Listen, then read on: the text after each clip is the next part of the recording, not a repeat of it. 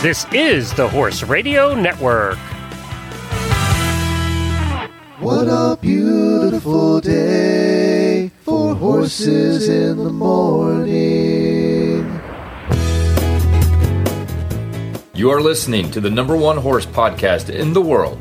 Here is your entertaining look at the horse world and the people in it.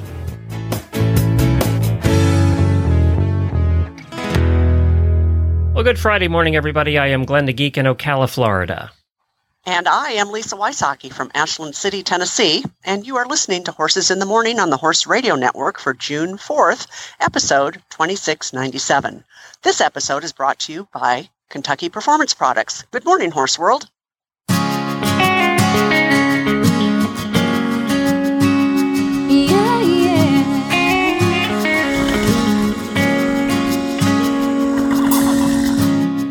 Well, she talks about him, dreams about him, thinks about him all the time. She's got to have him, be lost without him.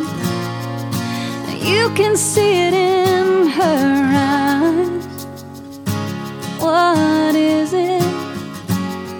What is it with girls and horses? Well, there's a little Templeton Thompson to start your day, and I played that for a reason, and you're going to find out why in a minute. Lisa Wysocki is here because Jamie is off in North Dakota at the North Dakota Horse Expo, and we're going to be talking in a few minutes, pretty soon, right away, to Debbie Loucks, who is up there, of course, host of Horsemanship Radio. She's up there with Jamie, and we're going to get a live report. That's exciting. Yes. And you actually, your mother lives up in the Great North, too. Yes, actually, in, in Minnesota, I'm up there all the time. Actually, I'm flying up there tomorrow to look at a horse that somebody might want to donate to Colby's Army. And um, so it's very hot throughout that whole area. So I hope everybody drinks a lot of beverages at the horse fair because it's going to be uh, brutal. It was eighty-nine in Ocala yesterday and one hundred one in North Dakota. Yes, yes, so. yes. I know. I'm looking at this horse on set on Sunday. It's supposed to be one hundred degrees and um, like zero, like zero cloud cover. So I'm going, oh, great. It's going to be a really short ride. Well, coming up on today's show, we have New York Times bestselling author Elizabeth Letts, and she's coming back on to talk about her new book, The Ride of Her Life. And of course, Debbie's going to report live from North Dakota, and we're going to announce winners of the almost five hundred dollars in horse lovers dot com prizes for the month of May for Really Bad Ads. And we have a new batch of Really Bad Ads for you as well. But we have a lot to do in today's show, so let's get right to the Daily Winnies.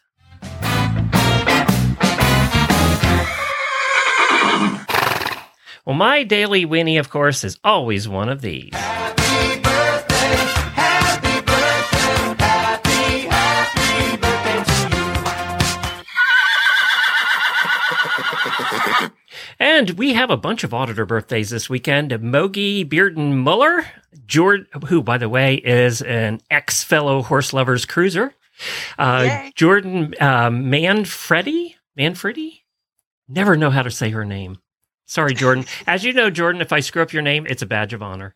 Uh, Chantel yeah. Cray Mellison and uh, Jane Hench and Desiree Johnson all have birthdays. And Chantel, I miss you. We used to hang out together. We worked together for a long time, and we used to go to shows together and stuff. And uh, I miss hanging out with you, girl. Let's uh, let's do that again sometime soon. When we're when we come through Pennsylvania, we we're definitely going to get to see you, Chantel. And it, now it is your turn.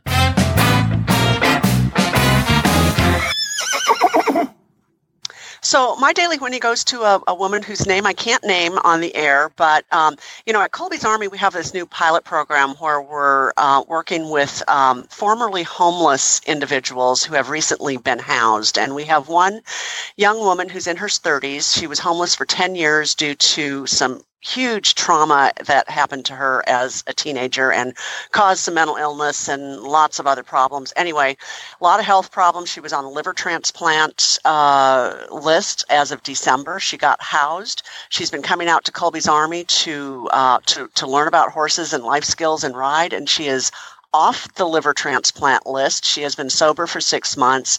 She is now doing a posting trot. She knows all about Uh, horse behavior, and she's uh, just as an amazing transformation. And I think, you know, we just forget how, how helpful horses can be, no matter what we're going through, that horses can help all of our problems. And I just wanted to give a shout out to her.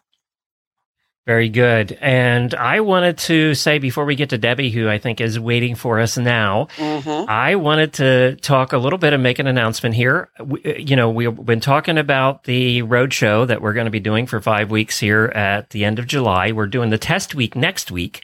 So we're going to see some of our listeners over the weekend, and it's very exciting. Tomorrow, we're, our first stop is going to be at Alex's house at, at her farm in Georgia. And I hear Courtney's coming, and she's an auditor also. So So they're our first stop on all of this adventure. And then we're going to be heading up to Southern Pines. We're going to be going to Aiken. Apparently, we're going to a polo match. We're doing carriage rides. And we're going to be bringing all of that to you on Horses in the Morning next week. Oh, I want to come. I know. It sounds like fun. I hope it's fun. It should be fun. We've been packing the R V today and getting ready to roll out tomorrow morning. But on the real trip, the five-week big one, this is practice for that one, um, we're going to, one of the first stops we're going to be making is in Tennessee at Lisa's place at Colby's Army, and we're going to be doing a fundraiser in the form of a concert, and it's a live concert. People that live in that area can come out and watch, right? Yeah, absolutely. Yeah, it's going to be at um, uh, the Livery Stable, which is an actual livery stable from one hundred years ago in Pleasant View, Tennessee. It's about twenty miles northwest of Nashville. Templeton Thompson is going to be there. Um, we're going to have some surprise songwriter guests. And um, ahead of that, we're going to have a, a really fun tour of Colby's Army. And we're going to have some prizes. And um, probably the prizes are maybe a, just a grade upwards from the box of crap that, that everybody might be familiar with. And, and it's just going to be so much fun. It's going to be fun. Lisa's box of crap. Lisa's box of crap, yeah. so um, so we're just going to have so much fun. And and if you can't come, Glenn, I think you're we're going to be broadcasting it, yes, right? Yes, we're going to be broadcasting it because we know not everybody can get to Nashville. Uh, and, at the, and it's just going to be August fourth, by the way. It's a Wednesday night. And so, uh, and as we said, it's going to be just north of Nashville, uh, and it is August fourth. So we hope that you can make it. We'll be putting more announcements out about it. But if you can't, we're going to be broadcasting it live. So you'll be able to watch from home and join in and have some fun with us. Uh, I think it's just going to be a great night. And of course, Templeton and Sam will be there. They're yep. favorites of ours. We've been supporting Templeton, and she's been supporting us since we started this whole thing twelve years ago. So, uh, and of course, I think nobody's played more Templeton songs over the years than we have. And that's, uh, That's her Girls and Horses song, yeah, that you heard earlier in the show. Well, we're very excited about seeing you, Lisa. We've not been to Col- Colby's Army before, uh, no, your therapeutic no, riding center, so that'll be a first. It's going to be fun. It's going to be fun. So so we might get you in the creek, Glenn, so bring, bring your swim shoes. Um. Why am I worried about you, actually? I, I am kind of worried. Be. You should be worried. So, and, uh, by the way, we need a place to park our camper because we'll be staying with you too. So, I just yes, that's okay. You... We've, we've got that. We've got fifty-four acres. Okay, so I want to let you know. All right, let's hear from Kentucky Performance Products, and then uh, we're going to get Debbie on the line uh, live from North Dakota. This Nutrition Minute is brought to you by Kentucky Performance Products, the company that simplifies your search for research-proven nutritional supplements at k p p u s a dot com.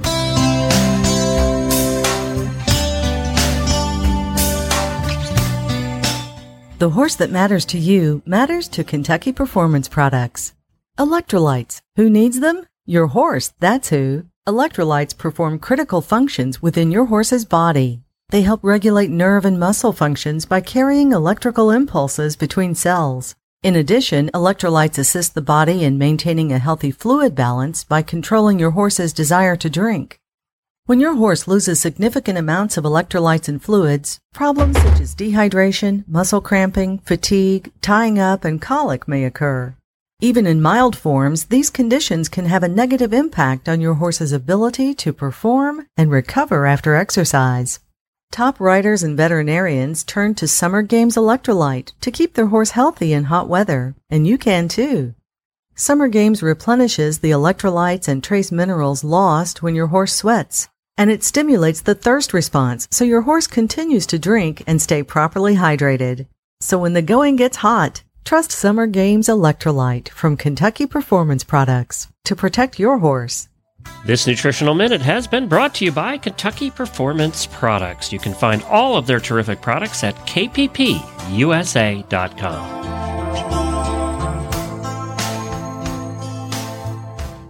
Well, coming to us live from the North Dakota Horse Expo is Debbie Loucks. Hi, Debbie. Hi, Glenn. How are you? I'm Good. Glad to have you on. Well, yeah. Debbie, of course, is the host of... Be here live. Debbie, of course, is the host of Horsemanship Radio, and she is up there with Jamie. You've all heard Jamie talking about going there to put on some clinics, and Debbie's there to keep an eye on her. Uh, right. Um, what happens in North Dakota stays in North Dakota. I don't know. We've had some early reports, so I don't know if that's exactly oh, true, God. actually. Don't, don't listen to God. Don't. Don't be the trolls, as they say. Don't be the trolls. So, yeah, so, no, but here's the weird part. Like, I'm thinking North Dakota, like, not South Dakota, North Dakota. I got to pack, like, long johns and cold. And it's, it was over one hundred degrees at yes. about five o'clock last night. Oh, my yeah. God. It's, yeah. But wow. It's a dry heat. Oh. Not well, that's... Is it Phoenix? It doesn't look like Phoenix. So what's it like there, other than it's very hot? What's what's what's the expo like in North Dakota?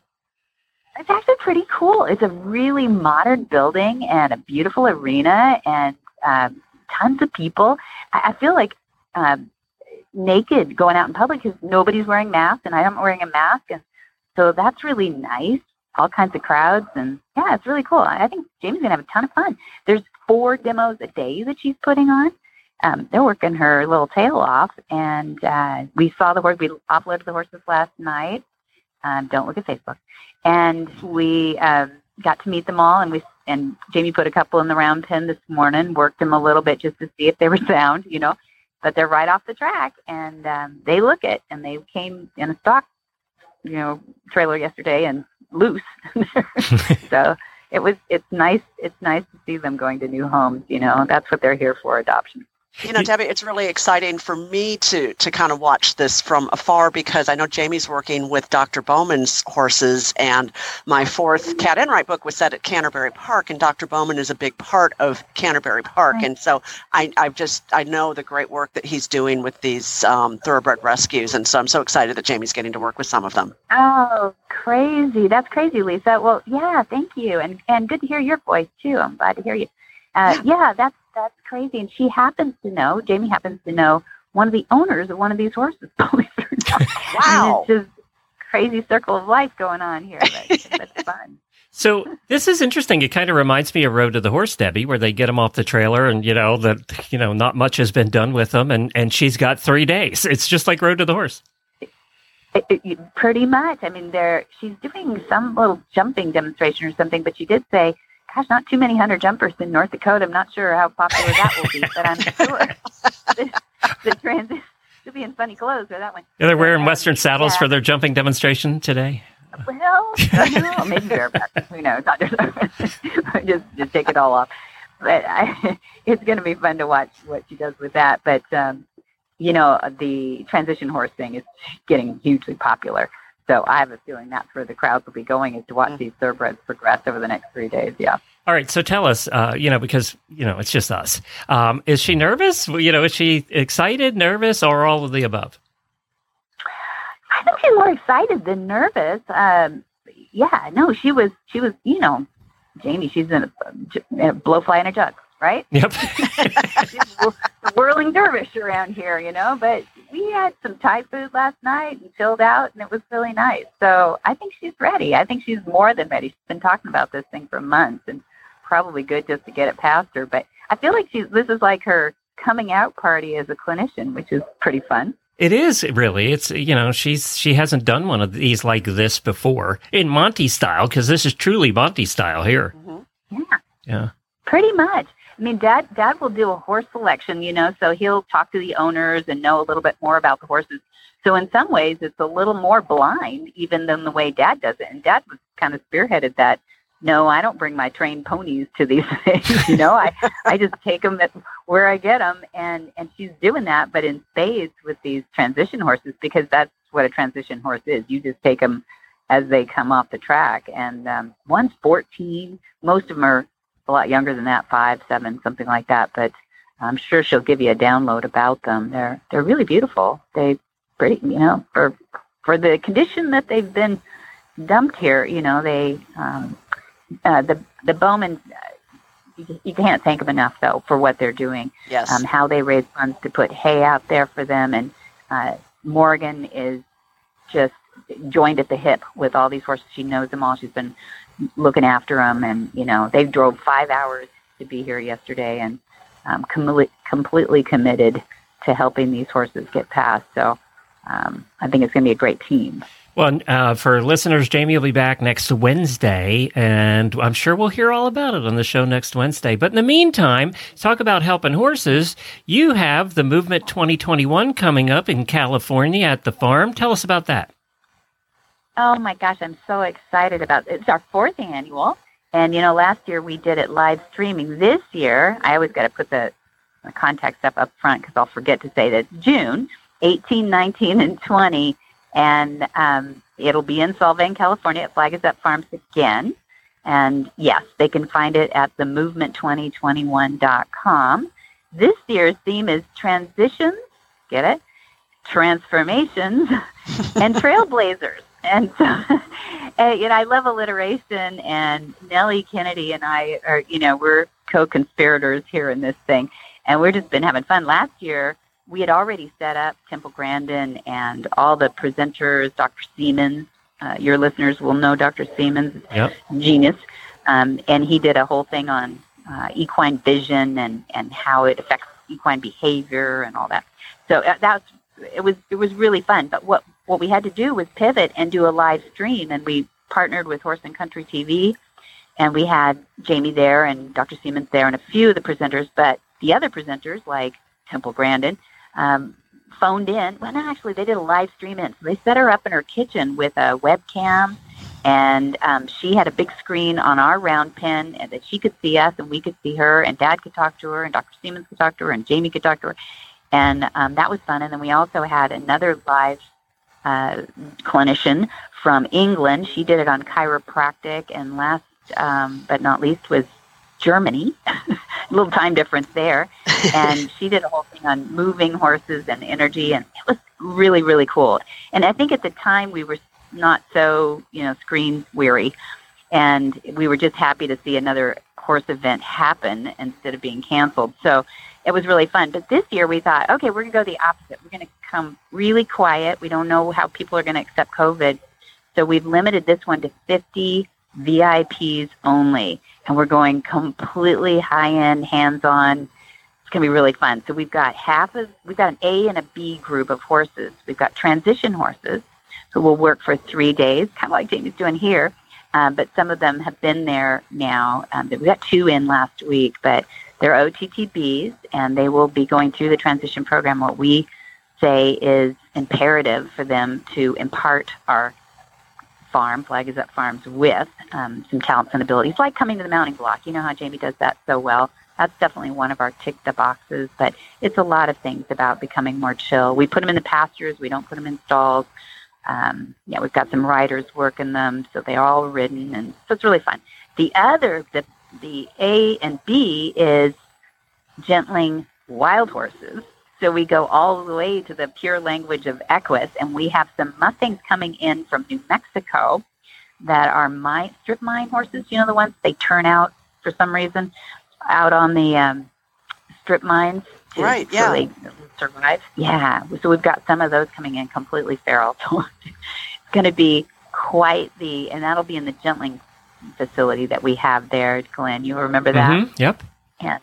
So that was really two years ago at the Movement. That was sort of the rock star moment when we got to see Coffee and Cream gentled over three days and um, how they came around so quickly once they found out that humans were not awful people. Sometimes those wildest ones are the most, I don't know, they come around the quickest because they haven't actually been abused or, you know, nothing really fractious has happened with them and humans. So those are really interesting to watch in the pure language of Equus. And then the O T T Bs are, um, of course, as we said, you take them the way they come. You never yeah. know. But yeah, um, they have a lot of baggage always. sometimes. And now, so sometimes. so I'm confused about one thing. Will it still be streamed so people can watch it at home? No. Sorry, we nope. We're okay. cutting off all the streaming. Sorry, no more screens. So, but, but you know us. we film everything, right? And so we'll have it up on Vimeo. This will be our fourth Vimeo installment. So people can go on our website, monty roberts dot com, and they can look at the trailers. They can look at Jamie Jennings uh, teaching a Cremello stallion to come to the mounting block. And that's the one that the Queen watched. Did I tell you that? No, I didn't know which one she watched. Yeah, well, she, I probably watched more than one, but the one that she kept talking about was, you got to teach all my, my horses. I'm not going to do an English accent. You got to teach all my horses how to come to the mounting block, Monty. I watched Jamie and Debbie and you do that um, with a stallion, and I loved it so much. So anyway. Uh, now we know what the Queen yeah, does in her free watched. time. She watches you guys. Yeah, it was pretty cool. so, so we'll film it. And we'll have it up there on Vimeo. Hey, speaking of the Queen, you want a little hot... Oh, yeah, yeah, yeah. Gossip? Coming out. People magazine. They do the People, People. Um, I think it's a quarterly on the Royals. Mm-hmm. And um, there might be somebody whose initials are Monty Roberts in it. Yeah. Um, this one that comes out next week in the U S, I think. Oh, cool. Very so, cool. Yeah, That's there's exciting. a little tip. I got it. By the way, yeah. that website is the movement twenty twenty-one dot com. Um, and I, I want to say yeah. something here when J- Jamie's not here, because, you know, I've been working with her for ten years. Um, and we kind of have this kind of uh, relationship where we pick on each other a lot. So I'm saying this when she isn't here. I'm very proud of her, by the All way. Right. I'm All really right. proud of her. Jamie, Jamie's not here. No, no. Right behind me. Is she? I am really proud of what she's done over the years here, and she's worked hard to get to the point where she is today. So uh, we're all very proud of her. And you tell her, you can tell her I said that, all right? I just, you know, she's going to hold it against me. I mean, I know it's too embarrassing to say to her face. I will never say that to her face. But the alliteration, remember the alliteration. Transitions, transformations, and trailblazers. Well, you want to hear who the trailblazers are? Yeah, yeah, yeah. Yeah, yeah. So I will do it in the countdown mode. Ashley Avis, she's a filmmaker. Um, she did for Disney this last fall, Black Beauty. Um, she is a mover and shaker in Hollywood, and she's now working on a documentary about uh, Mustangs. And so she's got, you know, the, the Black Beauty had Kate Winslet, and Mackenzie Foy, and Ian Glenn. You know, it's, mm-hmm. she she's a powerhouse. And she's coming to talk about the documentary and to watch our horse, the Gentling. And then we've got Jamie Jennings, who Yay. is a horse trainer. And she's from Norman, Oklahoma. And she, oh, what, what does she know? You got an Oklahoma person there? Jeez. Exactly. Well, she's got two podcasts now. And she's a trainer of the year, so she's got cred. And she's got the Her Majesty Queen Elizabeth the Second certificate now, too. So she is a trailblazer. And then we've got Marty Irby. You know him. Yep. He's the executive director of Animal Wellness Action in Washington. And he is leading the charge to bring the end to the practice of soaring on the walking horses, you know. And then and he's coming to talk about uh, the, the P A C T, PACT Act, you know, not PACT, but PACT Act. And then uh, then there's Dad. He's got Monty Roberts is, um, you know, going to be there mostly orchestrating the Gentling because that's his fun thing. But he and Jamie are going to be doing a long lining demonstration together, which will be kind of fun. So teaching the, the uh, double line lunging or driving mm-hmm. and then to obstacles. Yeah, we're calling it kind of like, I don't know, loosely I'm piloting. It's like Liberty two point oh. What do you think? I like it. Love it. I like it. Well, yeah. we ha- Debbie, we have to run, and I know you do too. Thank you for joining us today. Please have a funnel cake for me while you're there. Um, oh, I love funnel cake. I will. Okay, good. Thank you for the excuse. And tell Jamie good luck. Lisa. We're we're rooting for her. All right. Okay, Jamie. Good luck. We're rooting for you. Yeah, there's good. Okay. Bye, bye, Debbie. Bye, bye. Returning to the show, we have author Elizabeth Letts, the number one New York Times bestselling author of The eighty dollar Champion, about Harry Delayer and Snowman, and one of Glenn's favorite horse books of all time, yes. The Perfect Horse, about the Lipizzano stallions rescued during World War Two. But she has a new book out called The Ride of Her Life, and I absolutely cannot wait to read it. Elizabeth, welcome. Thank you so much. I'm really happy to be here. I have to be honest. Horses in the Morning is my happy place. Yay! Yay! You've been here a oh, lot. That's... We're glad to have you. We love that. We love that. And I am so excited to read your new book because this is a true story, another true story. Tell us about that. It is. You know, this is the third. We're, I'm going to call it the Elizabeth Letts trilogy. And I think, believe it or not, I think this may be my favorite of all of the characters. Uh, so this is a story about a woman named Annie Wilkins. She was a farmer in Maine, and she was sixty-three years old, and, and she, her life had just kind of fallen apart. She got very sick and was given two to four years to live, and she lost her farm. And she had no family. She wasn't married, didn't have any children. Her parents were gone. But she did have a beloved little mutt whose name was Dépêche-toi, French for hurry up. Uh, which was and, you know, what happened to her is they told her, they told her, you know, time's up and we'll give you a, a spot in the charity home. And she was a Maine Yankee, and she didn't think much of charity. So she had another idea. She decided she wanted to see the Pacific Ocean just once before she died. Well, she didn't have bus fare. She'd never been on an airplane. She didn't drive cars, didn't own a car. Uh, so she decided she would get a horse and see if she could ride. Um, got herself a horse named Tarzan. He was a an ex-trotter, uh, um, a Morgan horse, um, very, very inexpensive, uh, and uh, headed out from Maine in November. Oh, my goodness. And this, I wanted to clarify, too, this is in the nineteen fifty-four, was it? nineteen fifty-four is when she set out, yes. Wow. Oh, I was going to ask about the time frame. Well, you know, and what's so interesting about that time, I think, is that highways were just becoming a thing. I mean, they, they were building them like crazy at that point, right? That's right. And so you really hit the nail on the head. What was so fascinating to me about this book is interwoven with the story of Annie and her relationship with her animals and her relationship with herself. Um, we also have this incredibly interesting time in American history where what you're seeing is that shift from a small town and agrarian country that we used to be to a country that was full of uh, cars. And the Interstate Highway Act was passed by Eisenhower in nineteen fifty-six, right about the time that Annie arrived in California. So uh, we're seeing this kind of last moment when we really were another another place, and you can see all the changes that are coming on the horizon. Wow, I, I have so many uh, questions for you. My, my mind's just spinning. So, um, so number one, obviously she didn't die in like four or five months. She she lived to see the Pacific Ocean. Yeah, and I think it's not a spoiler to say that. You know, she, she, it's, this story's really about her journey, but it was, it was funny. She was diagnosed, she had tuberculosis, um, mm. and she also, she had had a very, very bad bout of pneumonia. She also apparently had emphysema. She had lung problems. And, um, you know, but of course, this is nineteen fifty-four. They didn't know as much about medicine as mm-hmm. they do now. And there was something about this ride, and you really feel it. I mean, boy, there is nothing like getting on the back of the horse and going that really can make people feel better. I mean, we certainly all know that. Yes, yes. And so how did you find her? How did you discover her story?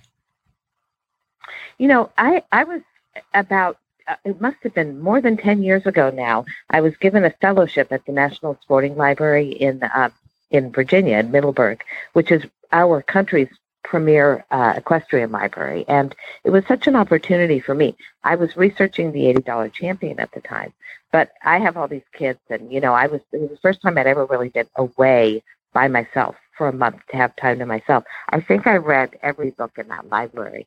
And oddly enough, I found both The Perfect Horse story and this Annie story um, then when I was writing The eighty dollar Champion. Wow. How did That's you amazing. Research it? Because everybody around her had to not be here anymore. It was pretty challenging to research, you know, but but honestly, the, the World War Two story, The Perfect Horse, was also challenging That's true. In a different way. It's just long enough ago that, that the primary people who I talk about in the book are gone. Uh, with Annie, I did find people who had met her along her journey. Um, oh. uh, they were they were children at the time. And so Annie would go from town to town, pretty much relying on the kindness of strangers. And by tracking down old newspaper articles, I was, back in the old days, you know, it was an event when somebody came to town. And also they would mention exactly where she went. So it would say, you know, Annie stopped at the home of Mister and Missus Uh, Smith, who lived on four fourteen Chestnut Street. Yes. And yes. that was enough for me to go on, you know. So I had apple pie and, and uh, yeah. meatloaf. Yeah. Oh, you know, someone who interviewed me yesterday mentioned that she couldn't believe how thematic the pie was. Everywhere she went, she ate pie. so, So, yeah, so it, it so that's how I found. So I ended up, I did end up finding people. And, of course, it was very memorable to them because she was, she rides into town. She's got her horse. Eventually, she had two horses. She had her dog riding along with her. Uh, she dressed in men's clothes. She and, and she was a very warm, engaging, funny person. Um, the people who met her uniformly said that th- they just loved her. I guess she was just a very, uh, I don't know, it, it, lively, fun, and interesting person. Wow. Now, had she been a horse person before she started all of this? Well, that's the interesting thing about her, um, because she was a farm woman. Right. And I, I actually had the opportunity to have a chat with uh, Denny Emerson from Tamarack Hill Farm um, recently, this week. Uh, we were talking about the book, and he was so interesting about that. He said, you know, if you were born, she was born in eighteen ninety, and you lived in New England, and you lived on the farm, you were a horse person. She said she was born and grew up around people who knew how to uh, hitch up a horse, how to tack up a horse, how to care for a horse. It was just part of their general knowledge. So in that sense, yes. In the sense of, was she an equestrian? Absolutely not.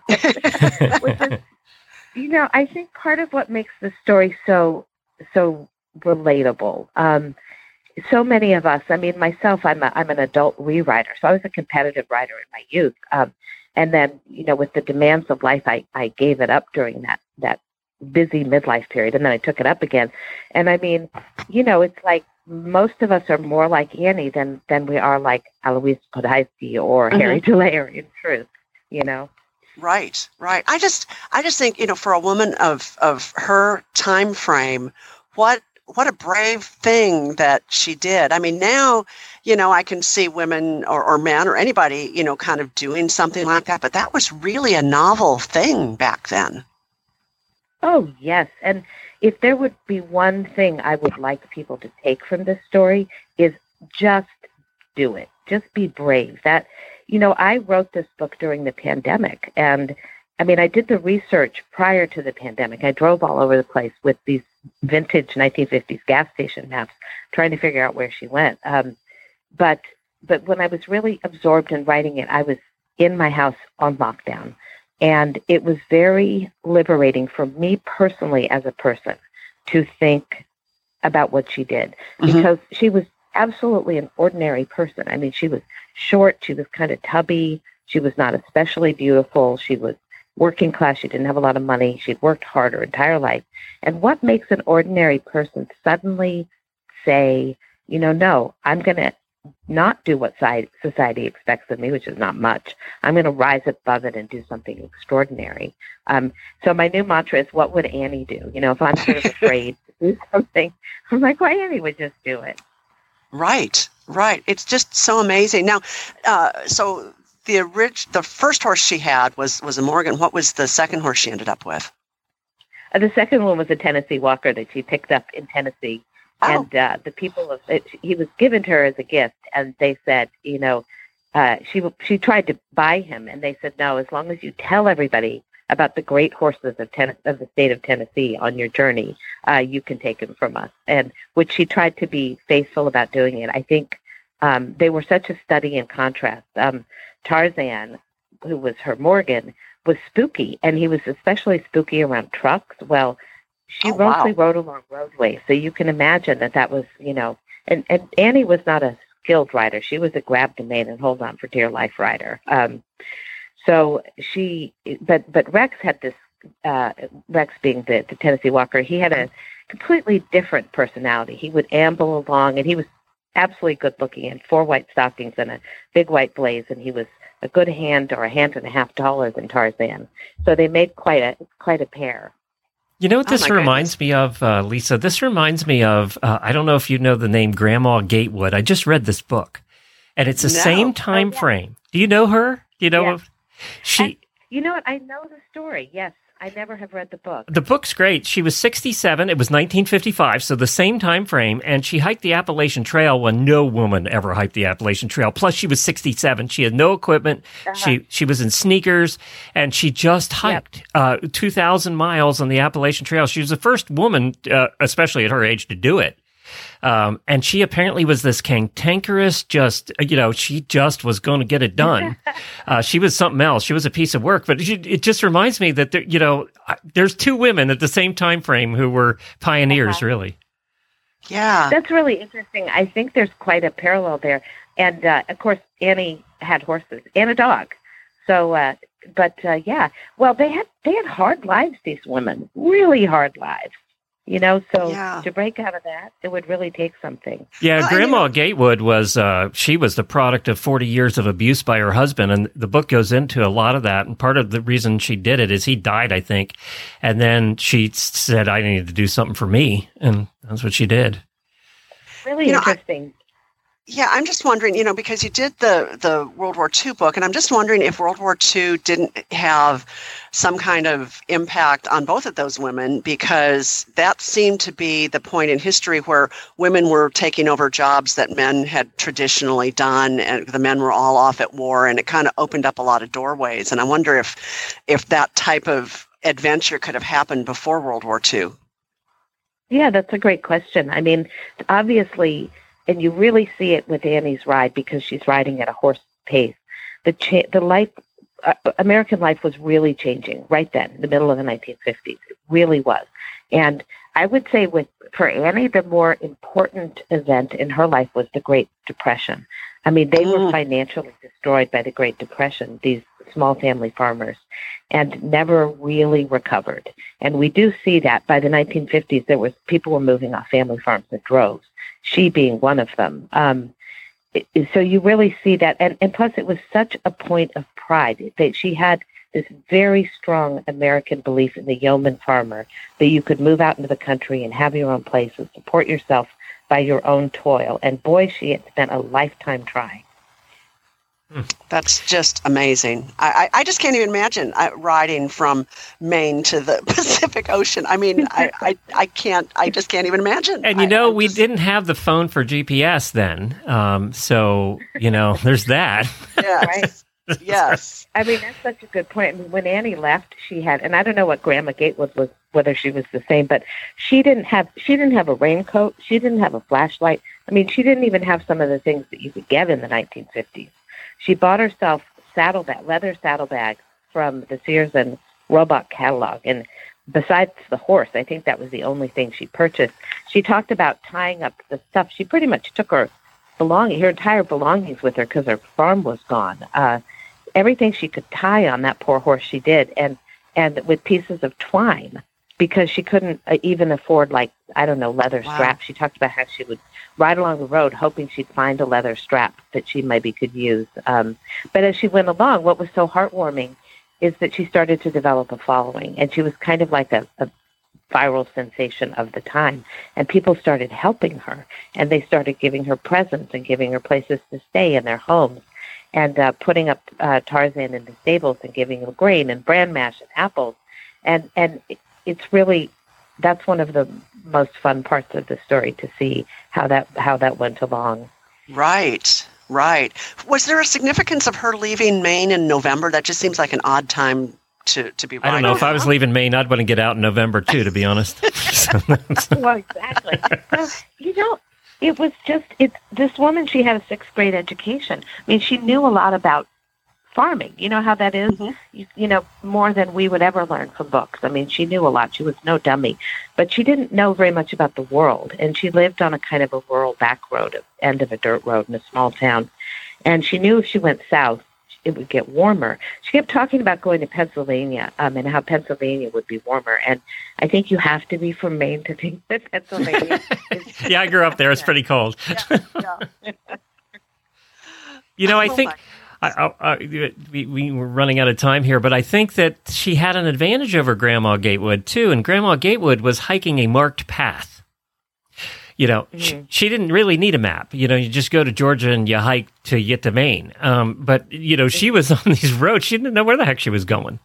Uh, no, I mean, well, you know, she was going to the next town over. I yeah. mean, she would stop somebody and say, hey, do you know where the next town is? And I did wonder about that a lot. Eventually, she did get maps. She would navigate with these gas station maps. But there's a map in the book. I have, there are maps in the book that kind of trace her journey. And then when you get to the end, it shows her entire route. And when you see the entire route, it'll just crack you up, because the way that she went to California has not is the not the route that anyone who was thinking about where they were going would go. I mean, she kind of meandered all over the place, and and eventually came into California from the extreme northeast co- corner, which is absolutely remote, way up in the mountains. Oh, and yeah. There were bears there and wild horses. So, um, so that too, you know, there wasn't, uh, but, but in those days, you know, there was enough people that would say, well, I know somebody just down the road. Why don't you ask for, you know, the Brown family when you get there? And, uh, and that's kind of how she made her way across. You know, if she went from Maine to Tennessee to Northern California, that's a really long way to get there. She went like five thousand miles. Um, wow. So not even three thousand miles. She didn't. The most direct route would be to follow what is present-day I eighty, which wasn't really even finished then. That was the, the yeah. old Lincoln Highway. All right, I got to stop you two authors. Let's let people read the book to get the rest of it. Okay. It's called The Ride of Her Life. Uh, Elizabeth Letts is the author, and we'll put links to it, of course, in our show notes today. I have it in my hand, and bringing along next week as we do our travels, because we're going to have time I'll have time to read. I can't wait to read it. Me either. I just ordered well, it while you. we've been talking. There you go. Well, thank you guys so much for having us, having me on. It's always the most fun place that I get to go. Oh, I well, really thanks, love Elizabeth. You guys. We appreciate it's that. Great. Well, keep writing cool books, and we'll have you on. We'll have you on anyway. You come on anytime you want. All right. All right. Sounds good. Thanks, Elizabeth. Bye. All right. Take care. All right, have bye-bye. A great trip, Glenn. Thanks. Bye. Well, that was fun. Uh, it's always oh, fun yeah. to have her on. She's she's just she's she. You know, a lot of authors aren't real good speakers, but she is. You know? She is. Yeah. She is. And, and, you know, the research that she has to have done for that book has, is just has to be so in-depth. I, I just I'm I was so looking at the citations yeah. in the back of the book, and yeah. the citations are like twenty pages long. Yeah. It's incredible. I, I mean, just like the citations alone. First of all, I would never be this organized to have all these citations. But, I mean, every source that she used to, for this book is is listed back here. Yeah, so yeah. she she did some looking. She did. She did. Well, it just sounds uh, fabulous. I hope everybody will go get it. Well, the Harness Horse Youth Foundation, which is H H Y F, has been in existence since nineteen seventy-six, offering hands-on activities, scholarships, and educational resources to get kids interested in horses and harness racing. Camps are offered to kids with and without horse experience. It gives them the opportunity to learn about horses and racing, and uh, H H Y F actually owns a stable of five horses that travel. They travel all over, a lot of times, I think this year's on the East Coast, and you can go there to their website, and if you have a child that you think might be interested in learning a little bit about horses and harness racing, and I hear rumor that they actually get to drive a little bit if they're up for it, um, and they can go to one of these clinics this summer. They didn't have them last year, obviously, but this year they're, they're doing one-day clinics. So go to H H Y F dot org, check out the schedule. I think they can be any age from like, I, I believe it's ten or twelve on up to like sixteen or seventeen years old. It's, it has all that information on the website. But, uh, you know, a lot of the people that went through these classes with the foundation are now lawyers and politicians and musicians and firefighters and yoga instructors and all kinds of things. So go check it out today. If you have a child or grandchild that might be interested, H H Y F dot org, and see if they're coming to a place near you. And now it's time for Dogs in the Morning.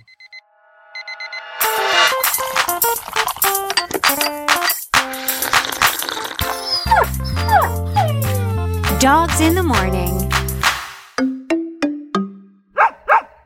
Well, I have James back with me for Dogs in the Morning, our regular segment here on Horses in the Morning, talking about our canine friends. And, of course, James is with the Dog Podcast Network. And we're going to talk about one of his other shows today that we've only touched on in the past. And we're going to talk a little bit about cancer and our puppies. Hi, James. Good morning, Glenn. How are you? It's great to be here again. Yeah, it's great to have you. And I have to say that this is a topic obviously near and dear to my heart, having gone through a cancer scare last year. Yeah. But I think to everybody that gets told they have cancer or they're told their animals have cancer goes to the immediate reaction is, I'm going to die tomorrow. Um, right. And I did, you know, we all go, we all do it's it. It's a natural thing. Yeah. Yeah. But it's not true it's, with dogs, is it? It Well, it's not true with people, is it? No, I true. Mean, yeah. W- when, when I he- first heard that you were diagnosed and I saw that on Facebook, my heart melted, but I also knew that, you know, there are so many things, and I followed your progress on the show and, and, you know, on, on social media, and you are a gem, as you, as you know, in, in the podcasting community. And you definitely showed that you really can kick cancer's butt. And I think a lot of people don't necessarily know that is equally true with dog cancer. And cancer for dogs is the number one killer of dogs. One in three dogs gets cancer. It's the, it's the biggest killer of, of dogs. It, yeah. It's shocking. I thought cars uh, were. No, and shelter euthanasia is a close one. Uh, but, you know, if you have a dog who reaches the age of ten, the odds are fifty-fifty that the dog is going to die of cancer. Wow. And in certain breeds like golden retrievers and boxers, the death rate due to cancer is seventy-five percent. Whoa. Yeah. It's scary. And that's why if you have one of those dogs or any type of dog and you get this diagnosis, there's so many things you can do. And uh, for almost a decade now, I've been focusing on that. Uh, and we have this this podcast, uh, Dog Cancer Answers, that helps people who have questions about dog cancer get vetted advice. Because, you know, people go to Doctor Google all the time, right? You know, you're like, and and when you read Doctor Google, you're going to die tomorrow. Yeah, you, yeah. Whether you're going to die tomorrow, or you just take a little eye of newt and, you know, um, yeah. and, and some magic pixie dust, and you'll be fine. So it's neither of those things. Uh, it's just, uh, and it, there's a lot of really vetted information. And so our approach has always been to uh, promote veterinarians who are in the what we call the full spectrum approach. So we have oncologists, and we have holistic veterinarians, and we have people who who pull something from all areas of dog cancer. Um, nutrition is super important. Like, one of the first things that you can do if you get a dog cancer diagnosis is to change your dog's meal. And so there's a whole bunch of stuff related to dog cancer diet that, that we talk about on, on the show. Uh, we have a, a free P D F about that. Um, they're just, and it's basically about giving people food as opposed to like high carbohydrate kibble, which is what a lot of people feed their dogs. So, so I've been told my dog has cancer. First of all, don't panic. All right. Uh, but then the next step is to ask my local veterinarian for referral. Not necessarily. Okay, so this is the thing. So you'd figure that with cancer being as prevalent as it is in the United States, we would have thousands of veterinary oncologists.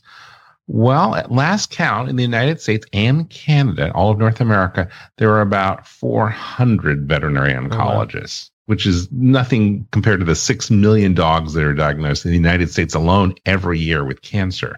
So, you know, uh, it's always good to refer out if you possibly can, but a lot of people, A, can't afford it. Some people, and I bet a number of your listeners, live in communities where there is no oncologist. Yeah, they're really there's, out in the boonies, a, yeah, yeah. I live in a state where there's no one. In order to get to the oncologist, you'd have to fly on an airplane. I mean, it's just like absurd. And and so there are things that you can do, obviously, in consultation with your veterinarian that you can do um, that don't require you doing chemotherapy or radiation or surgery. That's about eight thousand dollars if you go that conventional route. And there are th- just things that you can do that are both a lot less invasive and a lot less expensive, but it really all depends on what your veterinarian says, because each type of cancer is so different, and there are different things you want to do because you want to take into account the age of the dog and the type of cancer and the staging of the cancer. How early did you detect it? Just like with human cancer. Um, you want to look at uh, the, the, the, all, the, the factors that are more personal to you. Like, are you the kind of person who would do anything for your horse or your dog, like any expense, or are you more focused on quality of life? And a lot of people are interested in quality of life. How old is the dog? Do you want to, you know, do everything you possibly can for a fifteen year old dog that is already a year past its average expected life you have a show. Talk to us about the show that you have that covers all of these things. This is a weekly show. It started years ago, um, and it, it, it's uh, it's called Dog Cancer Answers. We have veterinarians who are, uh, as I said, some are like uh, veterinary oncologists, some are full spectrum veterinarians, basically people who are experts who we bring on and answer listener questions. Because when you have When you have cancer, it gets so scary and you have so many different questions and there's so much conflicting information out there. You don't know who to trust. So we have assembled a team of real experts. Uh, it's connected with uh, a book that is the best-selling animal health book, sponsored by a book that is the best-selling animal health book in the English language. It's called The Dog Cancer Survival Guide. And it really is about giving people answers to uh, help them make sure that their dog can uh, have the best quality of life and perhaps even beat cancer. Well, you can find that at dog cancer answers dot com. So if you're in a situation where you're dealing with this or you, you've just been told, uh, this is the first place you want to go. Go. And I see the back catalogs here. I mean, you can go take a look and you can find it on any podcast player. Again, it's called Dog Cancer Answers. Thank you so much for joining us today. I know this isn't the, uh, you know, this isn't the happy, happy topic for Friday, but it's an important topic.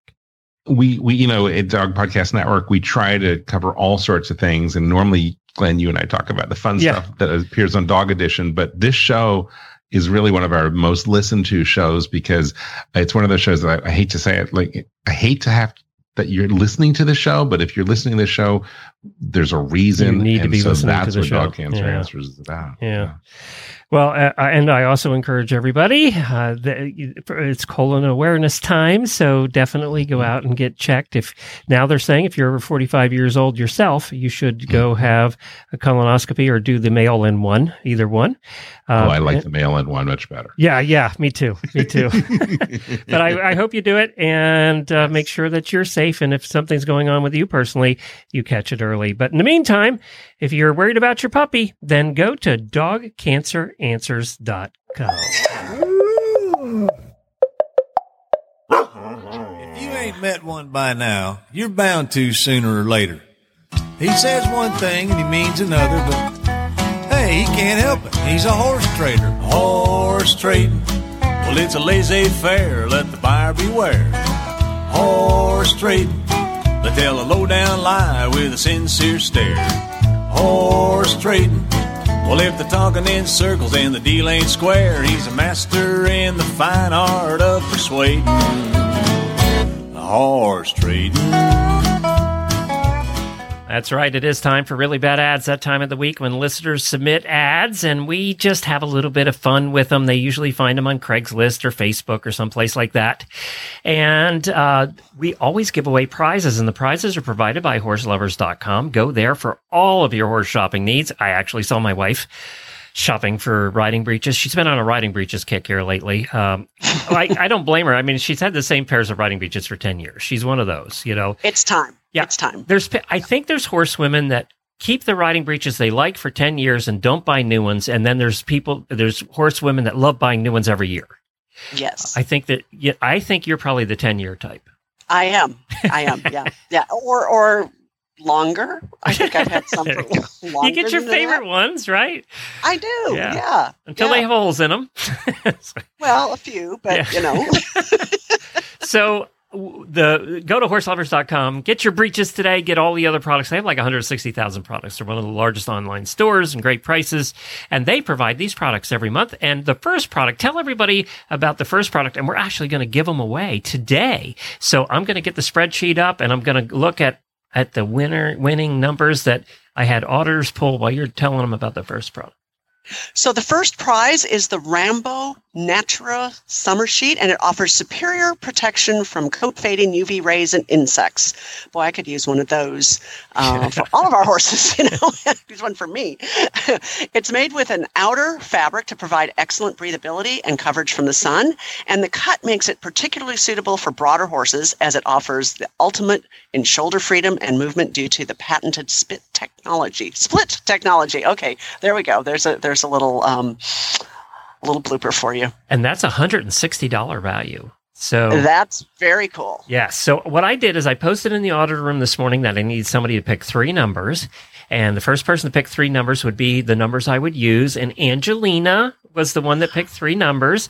So I'll, I'm going to get at the, looking at the spreadsheet here. And she picked number sixteen as the first one.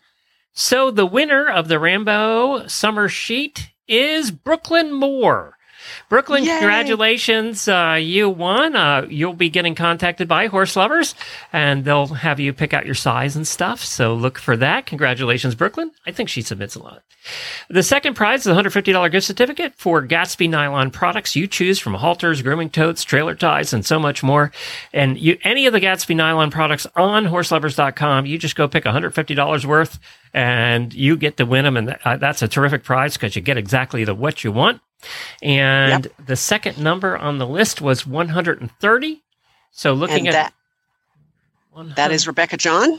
Yes, that's right, Rebecca John. That is correct. Uh, so she's an, I think she's an auditor too. So congratulations, Rebecca. You're a winner of a one hundred fifty dollars gift certificate. And what was Ooh. the third one?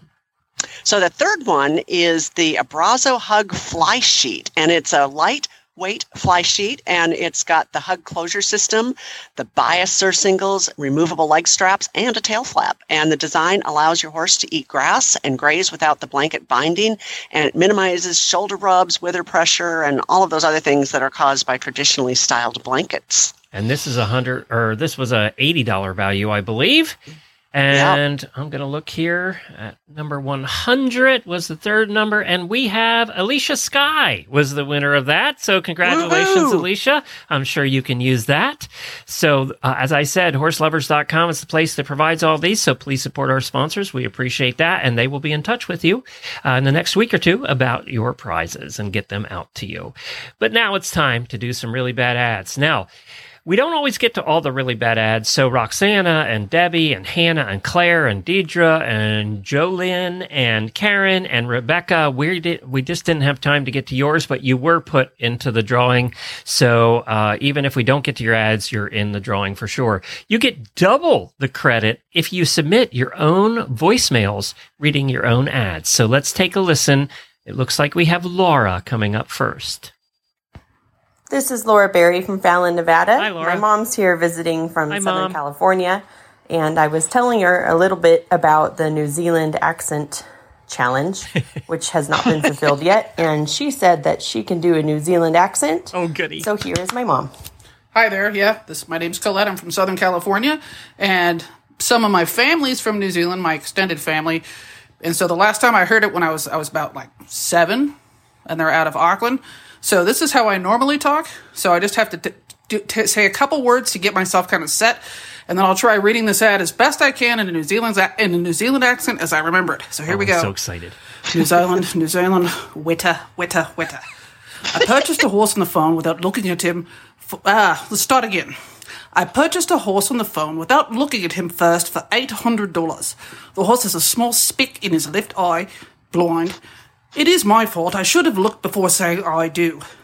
The horse is otherwise okay. We use him in the feedlot. Please make me an offer. Trade-ins are okay. Thank you.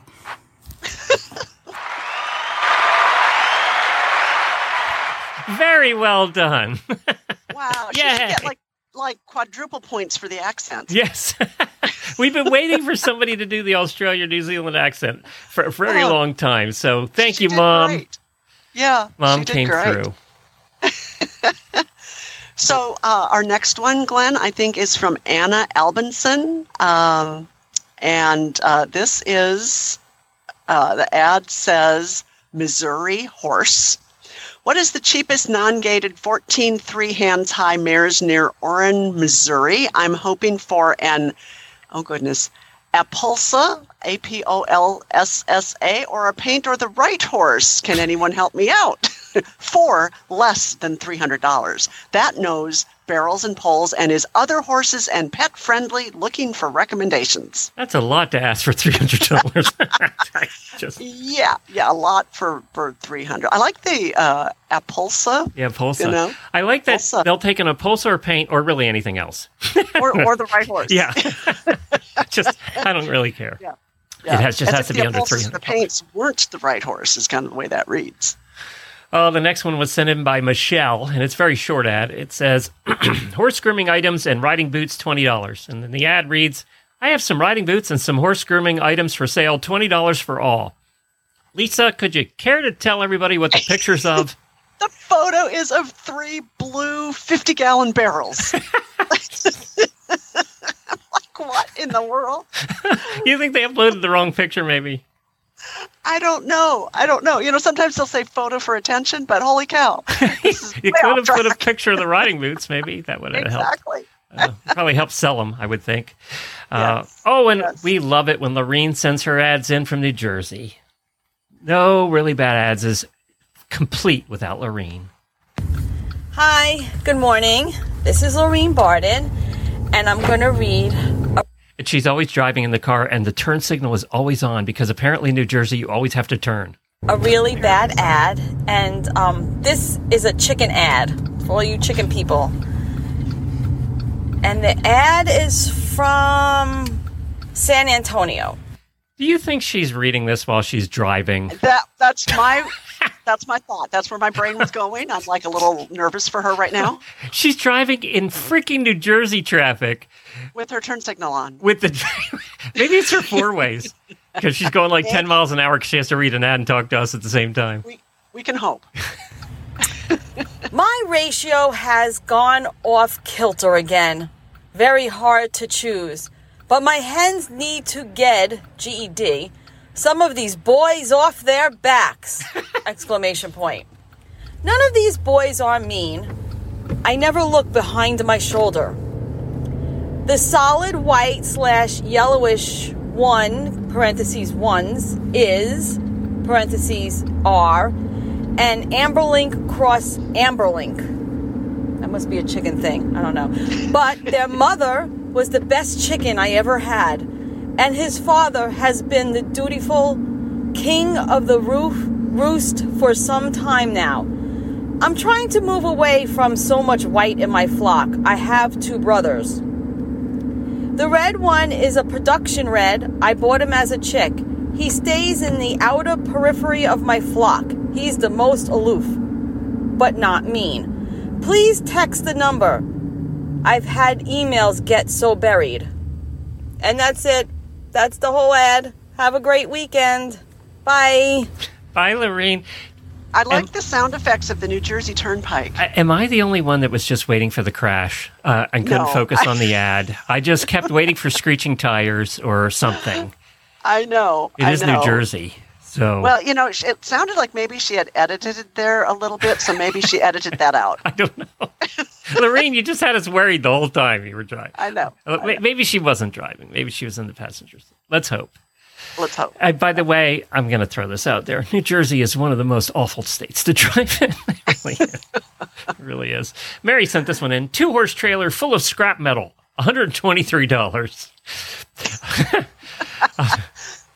Okay. Uh, the trailer cannot be towed as is. It is filled with about three hundred pounds of scrap metal. I'm looking at this picture, and it is filled to the top with three hundred pounds it of is. Scrap metal. It, and have more scrap metal than we could add to it or throw in the back of your truck. Oh, they want you to take the scrap metal, too. The horse trailer does not have a title or a bill of sale or anything. It's just scrap metal. It was left on the property when we bought it, and it's one of those two-horse round-fronted horse trailers that we've seen a million times, and it's rusted to a core, the tires are flat, and it's absolutely filled with scrap metal. And it has some kind of, what, rack on the top with scrap metal on top? Yes. So, so it, you get that with it. You get it with it. I don't know exactly how you're going to get it out of the property, but there yeah, you go. one hundred twenty-three dollars. It's all yours. There you go. Yeah. So, Glenn, you always give me the ads with, with the really interesting pronun- pronunciation. I do. So I'm going to give this There's a go. There's a reason for that. I'm sure. I'm sure you hate me. So I do it um, to Jamie, too, so you're not I know, alone. I know. I know. So this one was sent in by Faye. It says, horse, five thousand dollars. This beautiful female is available for other experienced children. She has her registration in the West. Pony is dosy with the children. No idea. I the the registration in the West Pony is dosy with the children. Yes. Did you say how much they won for this horse? five thousand dollars. And and so the photo, you it's you see an English saddle on this pony, um, but you see it from the front of the saddle to the back of the horse. You don't see the, like the front end no, of the horse with the face. It doesn't or, have a face. No. No, faceless. Or a neck, or neck, or front legs. Or you get a half a horse for five thousand dollars. You want the other half? You that's another five thousand dollars. Oh my goodness. Alicia, oh, who won the prize? Uh, yes. Alicia sent this one in. Uh, Glenn, they could sell that fifth wheel for big bucks in Ocala. Oh, well, maybe I ought to read the ad then. I'll read the uh, ad and look at the photo. Horse buggies, two hundred dollars. Two single-drawn horse buggies. Both need work, downsizing, and get rid of clutter. Feel free to make an offer. These are not horse buggies. They're remnants of horse buggies. They're remnants oh of horse God. buggies. They're just scrap. One looks like it could have been like a hay wagon at Maybe. one point. Maybe. It had wheels. Uh, well, you'd have to have that, too. The other yeah. one's a pony wagon that st- is filled with the scrap metal that the other person didn't have room for. Exactly. And there's all kinds of, like, it looks like like trash and trash. Um, boards and things that you could load up and take with you, too. This is one of those farms you drive by and you just stare at it because it's yes. so full of trash.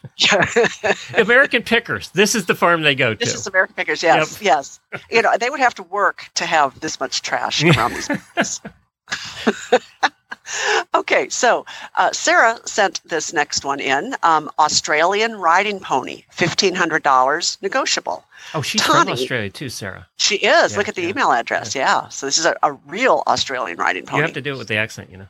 Uh, no, no, no, no, no. So really, you, truly, you do not want me to hear me do accents. So you don't even do South very well, and you live in Tennessee. I don't. I don't. And I don't even do Minnesotan all that well either. So well, I'm from there. So yeah. Um, so Tawny is Tawny, an eighteen-year-old Australian riding pony, and hasn't had heaps of work due to a very hectic life schedule. Don't let his age get you. He has more than plenty of life and energy, and he has a lot of energy. Tawny, spelled differently than from the first time mentioned, stands at roughly twelve two hands high and has a few quirks with him. He don't like to be wormed, so we use worm pellets, and is not a fan of getting the float. He gets along well with other horses. He is very energetic and can go all day, so would suit a teenager that has done a lot of riding, or a short adult would make a great games pony as he loves to move. He is not registered. That lapsed a long time ago. Happy to answer any question as I can. One sentence. Okay, I have a pony that's about that size. And anytime you read that he likes to go and you need an experienced teenager, that means he bolts. This is the bolting, boltingest Australian riding pony ever. Because they yes. mentioned that about five times. About five times, yeah. yes. Who also doesn't like to be wormed and doesn't like to have his teeth floated, and nobody has worked with him in years no, this or, is, or read decades. How much? fifteen hundred dollars. I think the negotiable price is about one hundred dollars. That's my There you guess. go. Yeah. There you go. Uh, yeah, and, and there's no photo either. Yeah. So I have one of those ponies. He used to be. Now he's not. Now he's better. No. Uh, Amy sent this one in, and I don't know where this is. Um, casually looking for our second Morgan to add to our family. Forever home. We are the type of horse owners, uh, owners that go above and beyond. Horses always come first. Must be safe, sane, and well broke. Beginner safe. Fit, healthy, and sound. All in capital letters. No cresty neck, metabolic Morgans need apply. I thought that's all there was, actually, of the Morgans. Most Morgans I've ever seen are big necks. Uh, taller, the better. Morgans, you always can say one thing about Morgans. They're easy keepers. Um, taller, the better. Mare or gelding. Older horses welcome. Nothing under eight. Forrest and I would like to be able to bring friends and family along with us when we ride. Who's Forrest?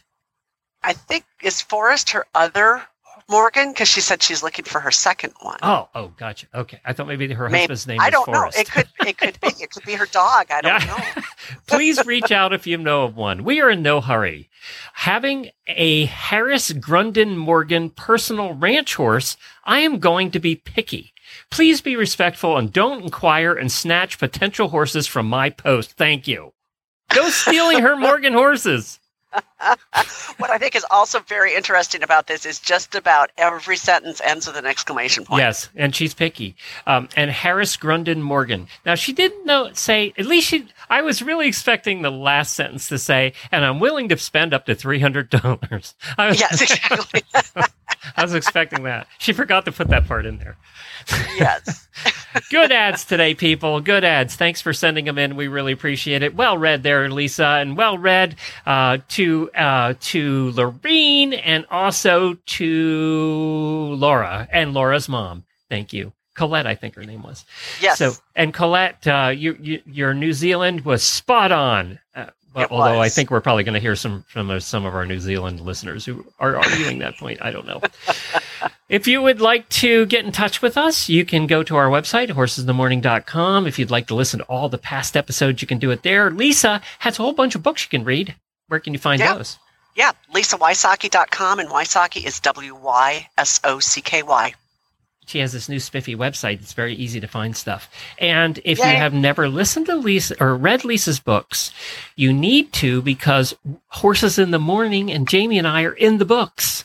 Yes, yes, all except the first one. Um, and actually, Jamie has a, a significant role in the most recent one, the Rain Equation, R E I N, the Rain Equation. And Jamie could possibly be a murderer. Yes, she could. And if you, you know, you could read that book without having read the others, too. You could. Yeah, that's yes. a standalone. Yeah, that could yes. be a standalone book, I think. Yes, you could. Yeah. yeah. Matter of fact, all so. of them are kind of that way. I mean, it would yeah, help to yeah. know the story, but you could read them without doing that. Yes. But so if you want to get right to Jamie being a murderer, go to book four. Uh, that's actually equation. book five. Oh, book five. five. Yeah, the Rain Equation. The main equation was set at Canterbury uh, oh, that's Racetrack, right. and that's that's book four. So I, you but you guys so were there. I can't keep up. you, guys, you guys, you guys were there. You were in the book. So oh, yeah, I forgot you know. about that. I forgot yeah. we were there. Yeah. Fiction, fantasy, fact. Yeah, we've been doing this a long time. I can't tell what's real or not anymore. All right. So Monday, everybody, we will be coming to you live from Aiken Saddlery in Aiken, South Carolina. It, what's fascinating about that is the woman who runs it, uh, who I met online, actually, and we've been friends for a little while now, is name it. Her name is Amy Hebert. My last name is Hebert. And I have two relatives named Amy Hebert. So, no way. Yes. Wait, wait, wait, wait, wait, wait. So, any relation to this? No, Amy we don't Hebert? think so. We don't. We're not sure. Um, oh, there's not a lot of Heberts in the country, and most of us were no. Can- Canucks at one time. And actually, my dad did a lot of work on our ancestry, and we were related to the first registered Canadian citizen. Was last name of a Hebert, and apparently, we descended from that Hebert. Seriously, yeah. you have to do like a D N A thing or something. That's just too coincidental. Yeah, and That's they're all bizarre. French, you know, Canadian, Canucks. Yeah. Um, yeah. So uh, my mom spoke fluent French with my grandparents, uh, and I could always wow. tell when they were talking about us because, you know, they're kind of looking over at you saying all these French words. Um, I still don't. I took French in high school. I still don't know any French. I flunked, I flunked out of French so bad. I was terrible. Oh, uh, your grandparents would have been um, horrified. I wanted to understand what they were saying, which is why I took it. What I didn't know is French is damn hard to learn. Uh, yeah, I can imagine. I picked one of the hardest wow. languages. I could have took Spanish. so, you could have. Yeah. Hindsight. Wow. Yeah, and I didn't do very well at English, so I wasn't going to learn French. Uh, and, and there were cute girls in the class, and that kind of ruined it too. So, Oh, you know, yeah, you know. distractions. Yeah, the only reason I took typing was there were cute girls in the class, and I still can't type really? either. So, ah, kind yeah, of a trend well, there. there. Big trend. I w- come to think about it, I have thirty, co- thirty hosts on the Horse Radio Network that are all very pretty women. So I do have a trend. You do have a trend, Glenn. Yeah. So funny. Jennifer's away oh, right geez. now. Yeah. I married oh. one too. So there. Yes, you did. Yes, yes I you did. did.